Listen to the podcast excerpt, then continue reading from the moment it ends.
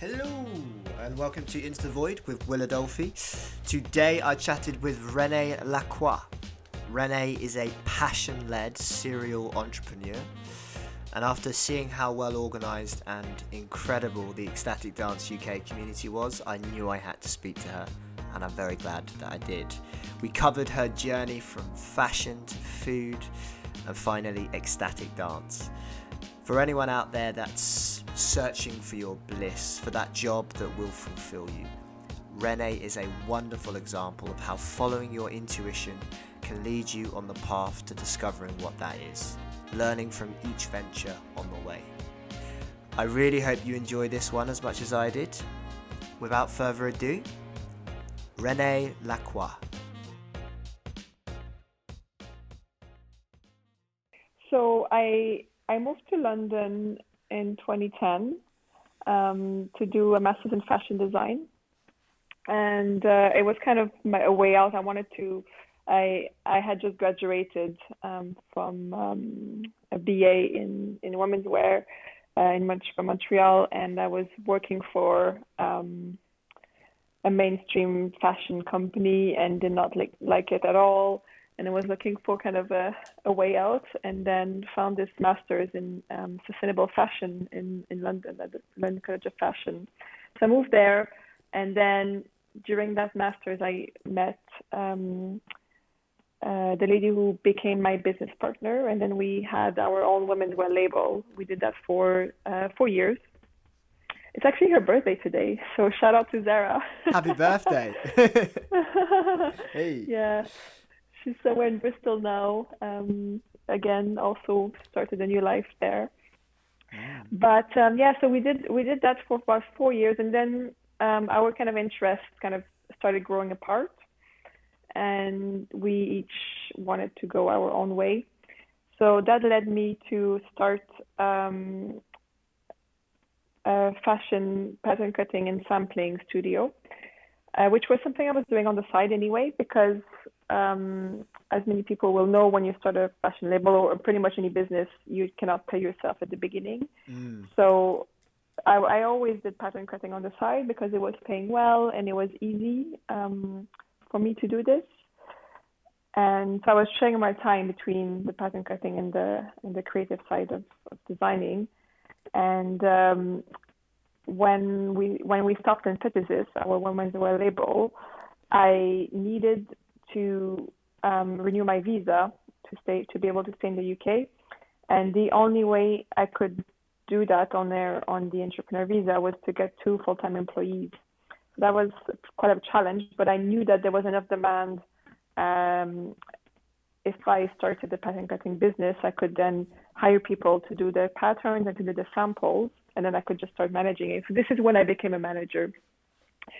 Um, is when I started London Pattern Bureau and uh, yeah, that that actually picked up very well because it's quite a high there's quite a high demand for technical services in fashion because mm-hmm. everybody wants to be a designer, but not everybody wants to do the all the nitty and gritty of of um, doing patterns and toilings and fittings and the more boring part, let's say, mm. um, but still very exciting parts of fashion. Did you and, was that um, instinct? Sorry to butt in. I'm just very curious. Mm-hmm. Was that mm-hmm. was that instinct that drove you to to take up that space in the fashion industry, or, or were you uh, yeah were you driven by that kind of vision of oh that's not what people are doing? I think I'll do that. Was it something like that? It actually, I never. It, this is a company that and it, it's a company that lasted. I just closed it actually uh, in October when I moved uh, to Lisbon. Um, but this is a company that I never planned. It's kind of these companies that just happen um, because they're not, you know, they're very different. They're not a, you know, they're not a brand. It's it's it's not a sexy. It's not glamorous at all. It's very technical, but there's a big demand for it. So uh, it just happened that when um, when I graduated, I had a friend who was a stylist and said, "Oh, I'm I'm working on my first collection, but I, I don't know how to make it can I just give you the designs and, and then you, you and then you create um, you create the pieces and I said yeah of course I can do that and then I realized that more and more people um, wanted these things and um, yeah and I could charge a good price for it so mm-hmm. this is how it started it's just by um, word of mouth, really. Mm. That's really good. But I'm interested. What what's guiding you? Do you think? Because that's really that's really um, something there that you uh, you put yourself in a position where you you saw an opportunity to mm-hmm. grow a business and from what I from what you said, you, you had a day job at the beginning because you weren't earning enough money. But I'm assuming that in the end, you, you were earning enough money from it from this business to to live off or to have it as your primary yeah. source. Yeah, definitely. Uh, it was still not a huge salary, but it was definitely enough to be able to pay rent and um, to yeah to uh, to live a let's say a, a good enough life um, for someone in in their mid to late twenties in London. mm. yeah, exactly. Yeah. Wow. That that's incredible because yeah. I just know there's a lot of people who listen who um, and I, you know, I'm one of them in a way. Um, who, yeah, I, I got stuck at the day job, and you know, having your own business. What was that like for you? Did it give you a sense of autonomy? Did it contribute to your well-being? I'm curious in that part as well. Yeah, um, I I guess it was not so much of a conscious decision to to start my own business. Well, I I know I wanted to. My dream when I was around 15 is is was to yeah have be a, be a fashion designer and have my own line. But running my own business was not really something I planned. It's just something you you, you had to do if you wanted to have your own your own brand.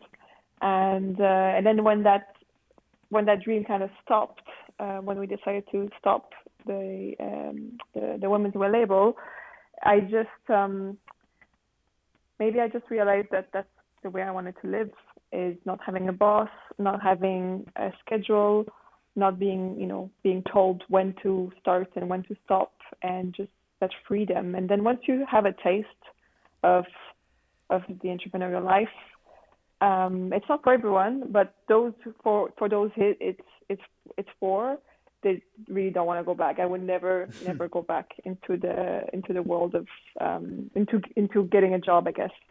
Yes, I've got to say I've just like left the day job about four months ago now, so I'm doing it. What you're saying, and uh, I completely agree. I, I, just can't go back with this. I love not setting an alarm uh, and getting up. Like I don't get up too late for anyone that's wondering, uh, but it's just it's just great to be able to actually be my own boss and, and say you know have that like you said, big word right. It feels I feel free. Mhm. Yeah. Yeah, absolutely, and um, of course you need to be okay with uncertainty, um, especially uncertainty around income, because when you are self-employed, you never know how much you're going to make, and some months might be very dry, and some months might be very abundant. Um, but yeah, it's a lifestyle, and you just need to get used to it. And after a few months, you kind of that anxiety kind of rubs off, and you can relax into it. But yeah, it's definitely. I would say it's even harder once you had uh, a lot of security to to walk away from that. Mm. Yeah, that's a really good point. Uh, you're you're really right. I think you you know having a plan B or a little bit of savings to fall back on in the first few months um, is, is really wise. But to like create that opportunity for yourself and like leaving my day job was the scariest thing I've done. But within mm-hmm. that fear, I've found real kind of motivation and energy that I wouldn't have had had I not left the day job. You know, because I was quite comfortable there. Um, so that that's really interesting. I'd love to. So you you started the fashion uh, business, and then did the food business come after that? Yeah. So basically, uh, after after about a year and a half of running London Pattern Bureau, um, my pattern cutting business, I I needed I was lacking creativity because when you when you're because like I said, it's very it's a very technical job, and what what we do is basically we take our clients' designs and we make it a reality, but we there's no there's no design itself. Um, so I was kind of craving more, um, yeah, something a bit more challenging, let's say. Yeah. And uh, at that time, I was transitioning from being a vegetarian to to being a vegan or plant based, at least at home and I, I just couldn't find any good yogurt and eat good plant-based yogurt. So I just thought, well, why don't I start my own vegan yogurt brand? Why not? as you know. and um, so yes, I, I did a lot of research, and suddenly I got really excited, and I I felt like I got my inspiration, my motivation back, the the, the same motivation and inspiration that I got when I was starting um, Antithesis. And um, yeah, so that led me to uh, launching uh, La Crèmerie. Uh, it was a rice-based yogurt brand, and I did that for just over two, for two and a half years. And uh, it had a lot of potential. We were selling in Selfridges, we were selling in Wow. very um, high-end retailers, uh, Daylesford, Abel and Cole. Um, so yeah, I had a very so it took off very quickly, and um, and I believe that it has so much potential.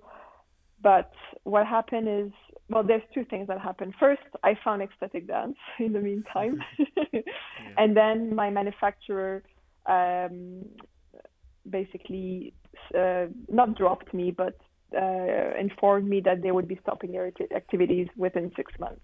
So they gave me six months notice to find another manufacturer, which I tried to find. I just couldn't find anyone that had the the know-how to make these yogurts.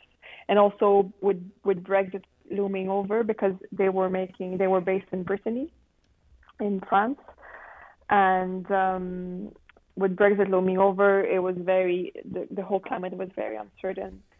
And by that time, I um, I had found an ecstatic dance leadership training, and as and I, I went so I went to Amsterdam. I did the one one week this one week training, and I came back and I thought this is what I want to do. Mm, wow. so this is when my conscious dance journey started. Okay, before we get there, we're definitely going to get there. I just want to linger on the on the on the entrepreneurial stuff. That's Sure. really interesting. I mean, the first question that came to mind, which I'm curious, is, you know, you seem to be guided by uh, an intuition here, um, from the fashion business and then into the food business. I mean, that's quite an achievement to get your food into some high retailers like that. I'm I'm just curious as to like whether you had any understanding of the food industry or was it something that you just learned as you went along with it? Yeah, I had no no prior experience, no contacts whatsoever. Um, just I guess maybe maybe some kind of fearlessness and just uh, you know a very big determination. Yeah. and um, and and maybe motivation. And yeah, I'm Pisces, so I guess uh, intuition is one of uh, Pisces, I guess, biggest quality. Mm. And um, yeah, in a way, I also all my businesses were kind of lifestyle businesses, so they are things that I aspire to. Um, so for the women's wear label, it was multifunctional, so they, it was about buying less, buying less pieces, but buying pieces that can you can wear different ways. So it was about reducing um, consumption. Uh, La Crèmerie was about um, yeah reducing your um, dairy intake uh, for both environmental and ethical reasons. Um, Conscious Dance is about um, yeah letting go of well it, it's about so many things I cannot even describe it, but it's definitely about making it's about physical health, mental health, and be, becoming a better person.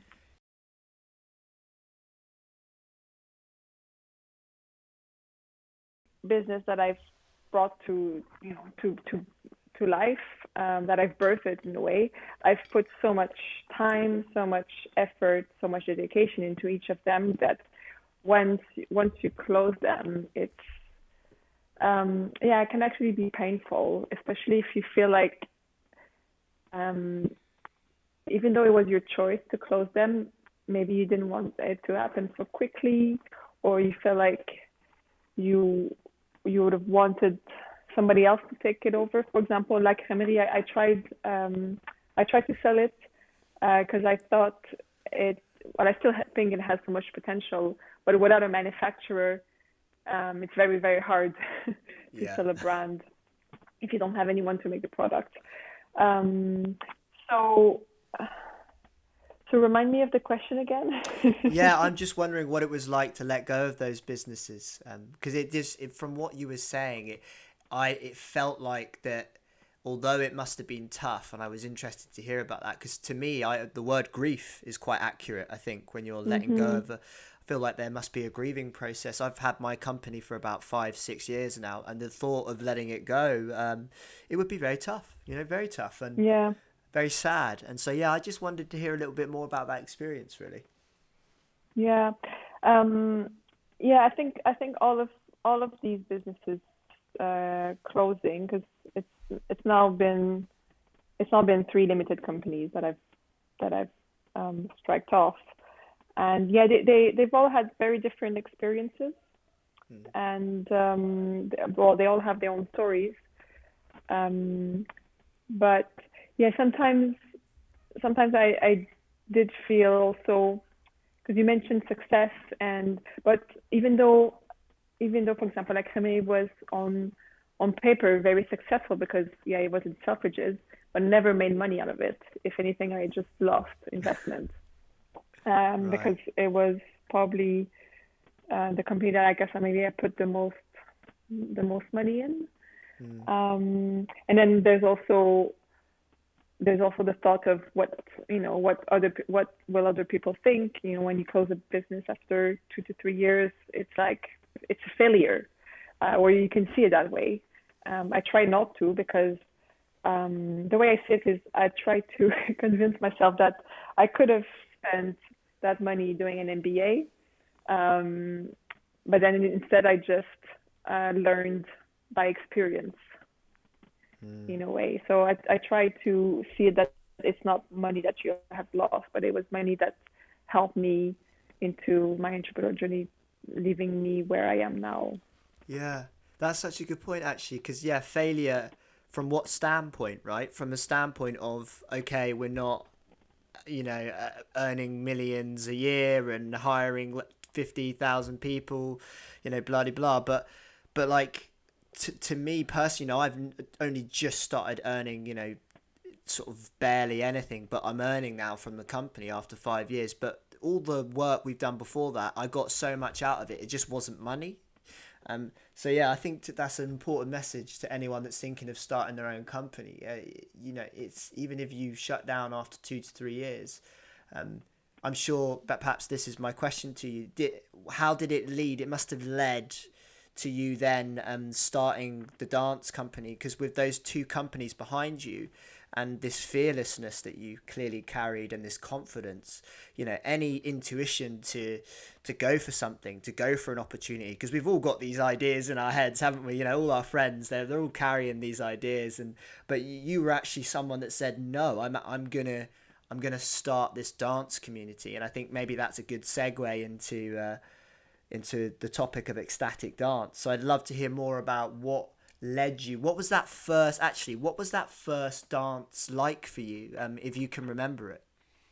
Yeah, I remember it very clearly, and I think everybody rem- remembers their first ecstatic or conscious oh, yeah. dance. Oh yeah. It's a little bit like you always remember your first time. Mm, mm, mm. and um, yeah, so mine was in the summer of 2015.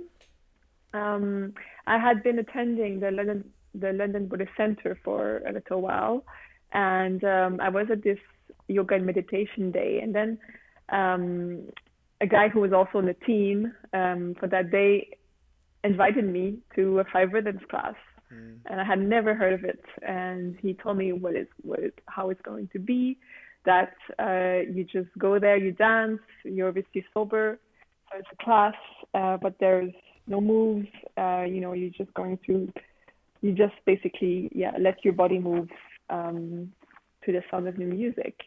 And as a very curious person i and my one of my motto is never refuse an invitation. So mm. i just said yeah. And he even even offered to pay. So i was like i have absolutely nothing to lose. Yeah. So um yeah so i went there. It was in elephant and castle and on a on a saturday evening um, Sunday evening, and I was absolutely terrified. Um, Yeah. I was very, very scared. Um, I've always been a bit self-conscious of moving, of dancing, because as a teenager, um, with my friends, we used to be doing like kind of dance competitions in the basement, and uh, our little brothers were like the judges. And I remember that my friends used to laugh at me when I was dancing because I was a very skinny teenager, and like my moves were not really gracious Mm. and uh, so that kind of stayed with me and I always felt uh, I always felt sub, sub, uh, self-conscious of of dancing um, so it was it was a very different experience for me to be dance I never always loved it but it was often like most people in in club environments where you have a few drinks and obviously the self-consciousness fades away and yeah so that was my first experience and and then I went to Buddhafield that summer, which is a festival in in Devon. And again, it's the whole it's a whole it's a four five day festival of um, uh, drug and alcohol free.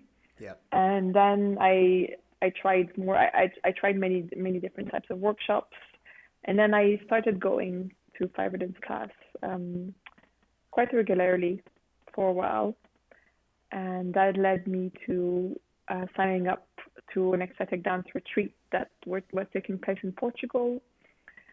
And after that, after that retreat, I just thought, okay, now I I want to do something with this. So I googled, I literally googled ecstatic dance training, Mm. and uh, and then I found that training that was happening in, two months later in Amsterdam, and I signed up almost the the day of, and that was the beginning of ecstatic dance UK. Whoa, I love it. Oh man, yeah. As you were telling that story, I thought, God, how many times have I turned down an invitation, and and not overcome that initial discomfort at the thought of like moving my body, for example, because I had the exact same reaction. You know, you're going to be moving your body, you're completely sober. And I was like, really? Oh, I don't know. I don't know about that. You know, and hmm. now it's like something that I look forward to, much like a kid would look forward to going on summer holidays or something. You know, it's got that real playfulness to it. And was that something that you felt like immediately when you first got there and you started to dance, you started to see the community, or was it a gradual kind of love relationship, I guess? Yeah, it was more the latter. Is it was definitely not love at first sight. It Got took you. me a while to ease into it. Um, and the first, probably my first five dances, I just did not dance with anyone. I was praying that I would not have anyone that I know that would be there. Yeah, yeah, I know the feeling. Yeah. yeah, and um, yeah, but gra- gradually I got more comfortable, and um, and then started inviting friends to join, and um, yeah, and then before I knew it, I was I was part of a community. Mm. And so, how does one go about starting Ecstatic Dance UK? So you, you did your training, you came back, and you were like, right, there's no there's no real kind of dance haven in the UK where I am. Was it something like that? Well, no, it, no, definitely not. There's definitely uh, um, even before I started, um, there was definitely um, conscious dance community in London. Got you. and um, and I had to choose. Well, the the reason I chose Ecstatic Dance UK was because there was already um, someone running Ecstatic Dance London, and I needed to differentiate myself um, from them, and um, I didn't want to. I didn't want to um, to be limited to a neighborhood because we we actually we're talking about um, how how can I call how can I call this this new dance that I'm going to start, and the the suggestion was to call it ecstatic dance Hackney because this is where I was based. Mm. But I thought you know my vision is wider than this. I want to make ecstatic dance mainstream. I wanted to make it accessible to more people, and this is why I I started it because I felt like in London especially or it was very I felt like a lot of the communities were very spiritual, spiritually heavy in the language, in the imagery, in the branding, and I wanted to make it more accessible uh, to people of all ages, um, mm. to to to um, people in their early 20s, even in their teenage years, to families as well, because um, a lot of the dances, actually most dances, were happening only in the evening, so it was catering for adults.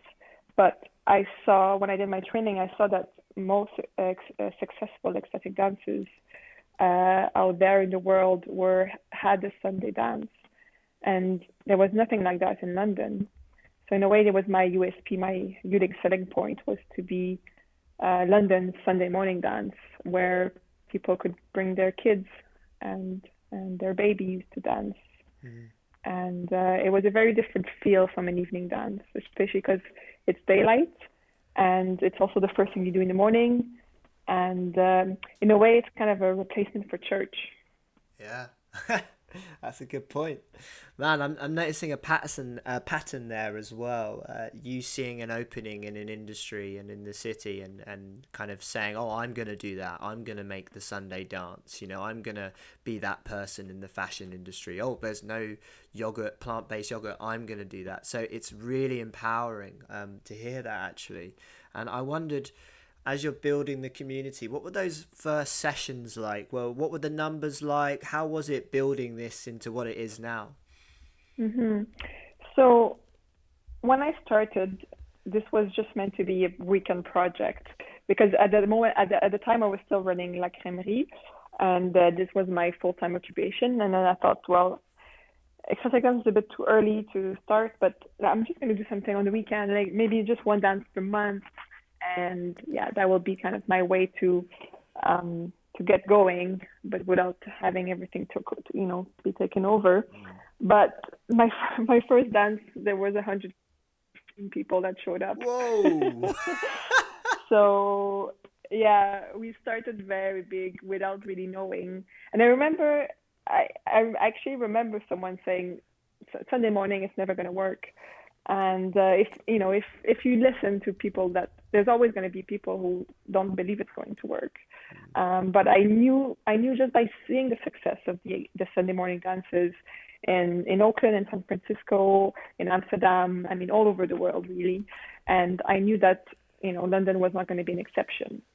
So mm-hmm. we we really kind of were catering to a different crowd to people that are a bit more morning people that are very much into wellness and yoga and um, and to families as well. So, and I believe that the way I created the branding, the flyers, it's all very clean, very modern, and I think it does draw in, um, yeah, a different crowds than what I could see uh, out there in the um, in in the conscious dance communities in London. Yeah, yeah, well, thank you so much. I'm uh, I'm very much looking forward to going this Sunday actually. Um, so to anyone who's mm-hmm. listening, you know, these are regular dances, and there's always there has never been a dance that I've attended with that hasn't had a good turnout, and so you you really have built a community that's very loyal. That's that's the sense I get from it, you know, and even in just you know. having being on a mailing list um you know it can get very annoying with the amount of ones that you get. But you know i'm i'm a, a very kind of happy to be on your mailing list because it's just something it, it feels a part of the community. It feels personal and i can tell that you've paid attention to the brand from that level. And i just wondered is mm-hmm. that something you consciously do? You pay attention to the detail from everything the djs you get into your website to your branding to your to your mailing lists Yes, absolutely. I'm very um, sometimes maybe too much, uh, you know, focusing on the details. Mm. And uh, I mean, building a brand is something I learned from from my other businesses. Uh, but I read this book uh, once called Do Open, and um, I forgot the author's name, but it's about um, it's about building a mailing list and how newsletters are by far the most um, how can I say you get the most effective return on the most effective yeah I was I wanted to say like ROI return on investment but when you when you write it yourself it's not like you're you know you're paying anything. Yeah. But it's by far the most effective um, way to um, to build a community and engage an audience. Definitely. That's a really good point to make, actually. Yeah, thank you for that. And I'll put the book in the show notes, no problem. Um, I'm curious, while we're here, we definitely need to talk about your DJing. When did that happen? Mm-hmm. Was that did that happen uh, when you started to dance? You fell in love with the music, or how did that come about? So I knew that I wanted to DJ eventually, but when I started, uh, I I I was learning already how to be a ceremony leader, how to be how, how to be a space holder, and how to be an event organizer because I had also never organized events before. So I was already learning two roles that were considering you know co- considerably um, that demanded a lot of attention. So I just at the beginning, I just hired DJs. Uh, I did that for the first nine months, um, hiring DJs that um, that I enjoyed, that I was recommended um, to, and and then I um, I eventually did my DJ training uh, by the same organization that trained me for uh, ecstatic dance, and um, after yeah nine months after launching Ecstatic Dance UK, I did my first set and um, completely fell in love with the practice. Mm. Wow. Do you have like a, a meditation practice or anything like that? Because I feel like your intuition plays a, a real role in this, and you just your ability to follow it and and do these things. I mean, you know, training to be a DJ whilst running Ecstatic Dance UK is is quite an undertaking, but you seem to have done it quite Mm-hmm. seamlessly. And I just wondered, is that is it? Do you practice listening to your intuition, or or is it just something you feel naturally? Kind of, you that's how you approach life. Yeah, well, I do meditate every day, um, or almost every day. Just- uh, I don't want to say every day, but uh, so this is actually how this is how my my journey into I guess the conscious world started. Is I I um, started um, attending the London Buddhist Center. Uh, that that was in 2013 actually, and a year later became a Buddhist, and uh, because meditation changed my life and I I really saw the value in a regular a daily practice and going on retreats. So this is how my spiritual journey began. It was through Buddhism, and then I fell into dancing kind of a bit later. Rather than the opposite. It's funny because everybody has a different way of getting into ecstatic dance. There's a lot of ravers. A lot of mm. people just want to party and then they they want to do it cleanly and then they start dancing. Uh, my way was through Buddhism, which is a bit Yeah. completely different, but there's no right or wrong path. And um, I also did, um, I also played piano for 10 years when I was a child and teenager. So I kind of grew up with a musical upbringing, um, which I guess helped with the that in, maybe that intuition that you're talking about when when creating sets. Yeah, definitely second the, the meditation and how important and wonderful it is. Um, and yeah, I'm gonna check that out. It's a London Buddhist Centre, Yes, exactly. It's in Bethnal Green. Bethnal Green. There we go. Oh, that's brilliant.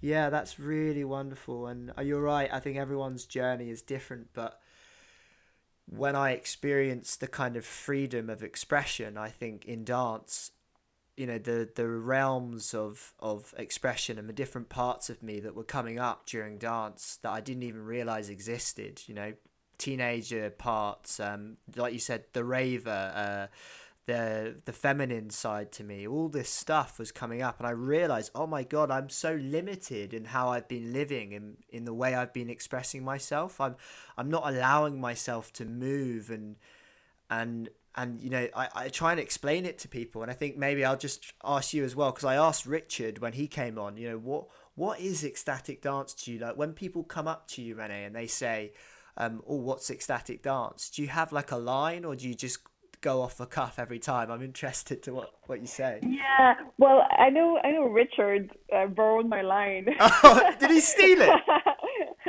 I wouldn't say steal. Okay, he I don't borrowed it.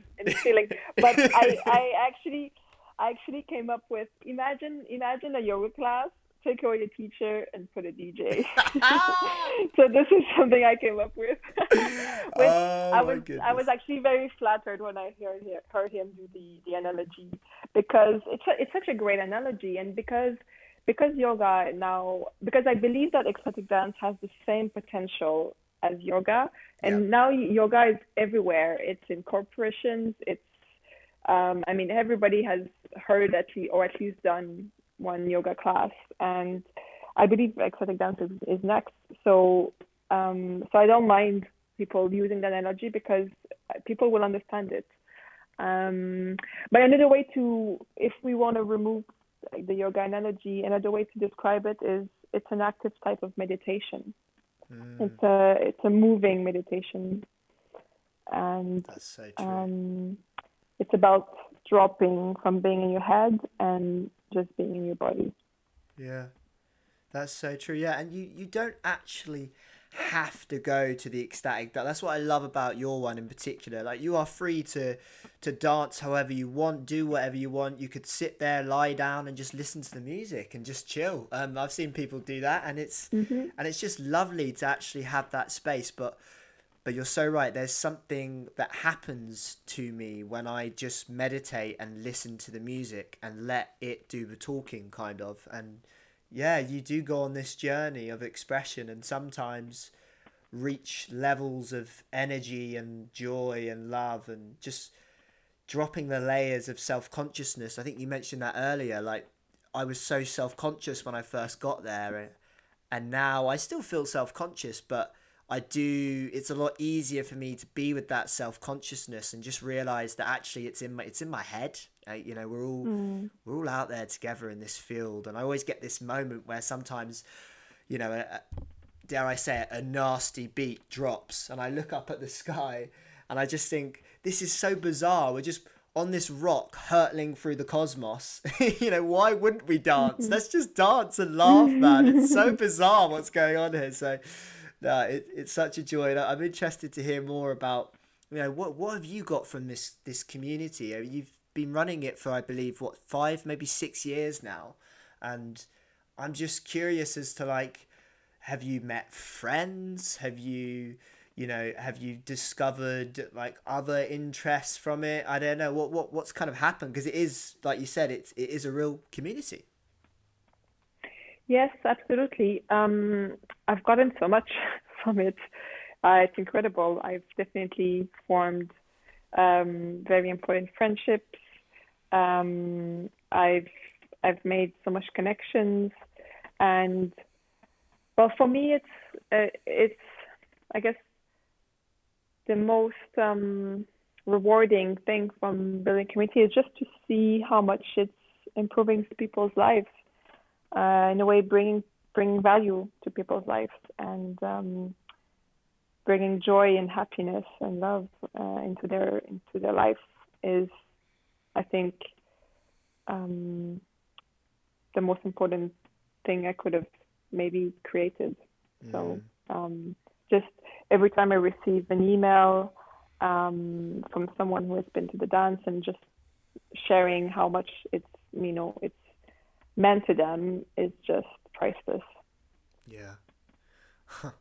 That's amazing. What what do you think it is that I- know we kind of already alluded to it, but what is it when people come and you do you, do you, do you see them? You must notice the people that come and they get drawn to it, and then you, you maybe you see them just like the weight off their shoulders just drops mid dance or something, and you see a smile and and there's some music playing. Is it is it this sense of you know I, I guess I'm trying to understand what it is about the space that you're creating because it's anyone can just go to a, a field, set up shop, play some music, but you're doing it in such a way. Is there anything you're consciously doing from the moment that I step into that field and I put on the earphones? There's a vibe that you're creating, and I just wondered um, wh- what that what that is really. Is it something that you're saying on the mic? Is it is it in the in the way that you greet people? The team that you've got. You seem like you've got a really close team as well, actually. hmm Yeah, that's a very good question. I, I don't think you can pinpoint just one thing. I think it's, it's really a combination of, of everything. I think it's from it's from little thing as you know the description of the event on Eventbrite, mm. Uh, how how it's clearly you know it's clearly explained what the what the guidelines are, what to expect, and then it's about the person at reception, you know, their energy, their smile when they're gonna greet you. Uh, it's about the regulars who have been there before uh, that are already creating, you know, a group field and setting the example. Um, so all of that put together, and and one of the most important thing when you when you uh, host conscious dance is to create a safe and sacred space. So safety and sacredness, and um, I think with these two elements, um, you can you can let uh, well dancers feel feel safe to to let go mm. and really let let the music take them. Yeah, yeah, I love that. I love that. Right, well, we've got to we've got to touch uh, where where it is that you're going now. Your this new life that you mentioned earlier. I'd love to hear mm-hmm. more about what what it is that's made you kind of move on and uh, go into this new venture. If you if you could tell us about that, that'd be really exciting. Yes, well, the reason I moved to Lisbon it was for love. ah. so it has nothing to do nothing to do with business because of course I would have loved to continue. Um, in a way, it's yeah, it's almost a, of a shame that uh, finally when I uh, when I finally feel like I found my vocation um, in ecstatic dance UK through holding space and, and DJing, uh, I kind of had to leave it. Uh, you know, even just two years after after it started. So um, so yeah, I I almost I mean I don't regret of course moving to Lisbon, um, but it, it it does it does feel at the right time, and I know that um, Ecstatic Dance UK is in very good hands now with Richard. Yeah, definitely. And um, I'm still I'm still very much involved in the back end of things. Um, but now, um, now I'm becoming more and more involved with Dance the Medicine, um, who is uh, ra- run by Bernice uh, Rebus, which was my teacher. So she she trained me uh, when she was involved with Ecstatic Dance International, and now we um, came together as business partners. And uh, Dance Medicine is basically a collective of conscious dance organizers, facilitators and DJs, and we offer trainings uh, to people all over the world. Uh, we basically teach them how to start their own community. Mm. Wow! So you're teaching other people to set up dance communities, so that so it seems to me that this is more about spreading dance and and getting it out to as many people as possible. kind of like a, a social mission as such. Yeah, yeah, definitely. So now I've kind of jumped on the on the the teacher's side and uh, now now training people how to how to start um, their own thing. And uh, of course, at the moment it's all online. Um, but yeah, we just finished our second um, online leadership training, and again trained a new cohort of 20 uh, future ecstatic dance leaders. And uh, again, uh, it's such a rewarding thing to be able to do. And uh, yeah, so basically, we're, as Bernice likes to say, we're, tr- we're training the next army, the next mm. conscious dance army. I love that, and I'm so I'm so glad that you're still remaining connected very much to the UK scene as well. And I'm sure you'll be back here and, and DJing and things at at the events. Um, be great. Absolutely great to see there. Um, awesome. Well, before we before we finish up, this has been so lovely. Is there anything that you'd like to to say to anyone that perhaps I don't know is kind of like, oh, I'm tempted. What is this? This was an mm-hmm. interesting mm-hmm. podcast. Um, is there anywhere they can go or or try out something? I mean, obviously, I'm going to include the links to Ecstatic Dance UK and, and your new business venture, but yeah, I just wondered. Um, yeah, something that did come to me while I was talking is is about when we're talking about self consciousness, and I often like to joke that if you feel like self conscious and you're worried about people people judging you, don't worry. They're busy enough being self conscious and being you know being scared of being judged yeah. that they don't even pay any attention to you. yeah, that's so true.